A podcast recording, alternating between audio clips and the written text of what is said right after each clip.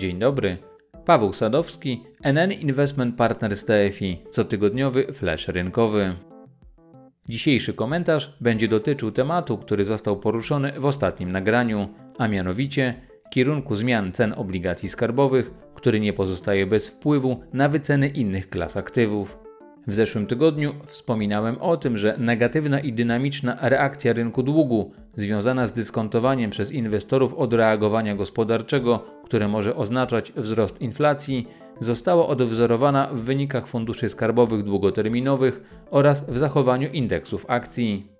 Przecena obligacji, którą zapoczątkował pełen temperamentu spadek cen papierów amerykańskich, znalazła także odzwierciedlenie w zachowaniu waluty Stanów Zjednoczonych oraz cenach surowców, głównie metali szlachetnych.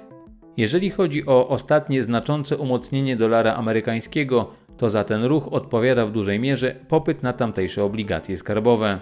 Wyższa dochodowość wspomnianych instrumentów zachęciła inwestorów zagranicznych do zakupów. Aby to uczynić, zaczęli oni wymieniać swoje waluty na dolara. Zważywszy na to, że waluta USA oraz rentowności tamtejszego długu są odwrotnie skorelowane z cenami złota, to wyceny tego kruszcu znalazły się pod presją. Warto dodać, że ruch spadkowy na tym metalu trwa od ponad 6 miesięcy. Tylko w lutym bieżącego roku produkty reprezentujące grupę funduszy rynku surowców metale szlachetne straciły średnio ponad 6%. Zdecydowanie lepiej na tym tle zachowały się produkty odzwierciedlające zachowanie zdywersyfikowanego koszyka surowców. W drugim miesiącu 2021 roku wycena jednostki uczestnictwa funduszu NN Indeks Surowców wzrosła o prawie 6%. Powracając do zachowania cen obligacji, to na początku drugiego tygodnia marca nadal znajdowały się one pod spadkową presją. Niewykluczone, że taka reakcja rynku jest pewną formą testowania elastyczności Fedu w odniesieniu do poziomu wzrostu rentowności obligacji, przy którym wspomniana instytucja zacznie ograniczać zakres spadku cen długu.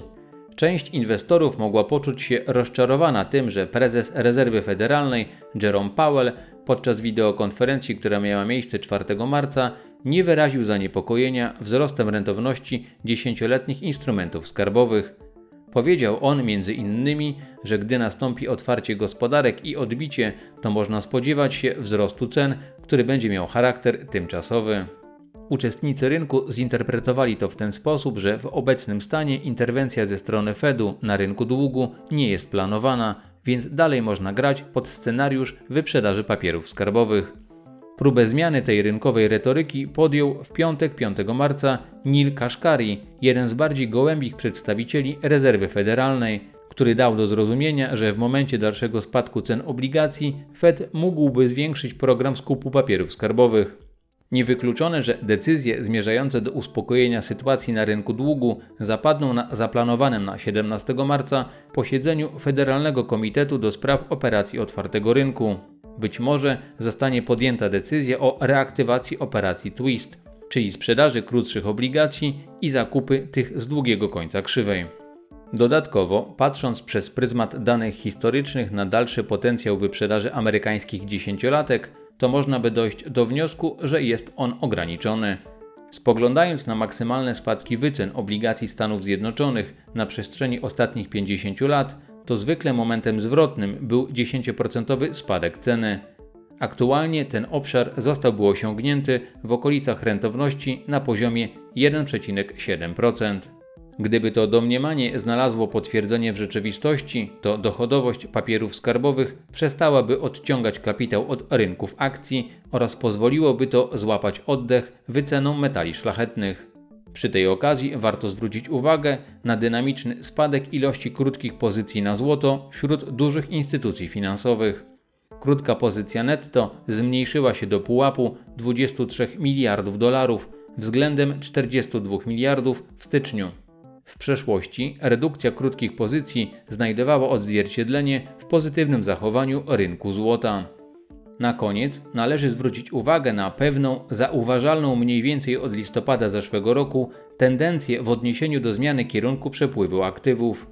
Oczekiwania reflacyjne, które zostały oparte na przeświadczeniu o postępie sprawności przebiegu szczepień oraz poprawie stanu gospodarki, doprowadziły oprócz wzrostu rentowności obligacji do uwypuklenia rotacji w przepływie kapitału. Płynie on do lepiej wycenionych aktywów, między innymi do tanich względem rynku akcji surowców oraz kosztem wysoko wycenianych i będących w modzie spółek technologicznych w stronę bardziej tradycyjnych i niżej wycenionych branż, które mogą skorzystać na aplikowanych przez rządy kolejnych pakietach wspierających gospodarki czy wyższej inflacji. To tyle na dzisiaj i do usłyszenia.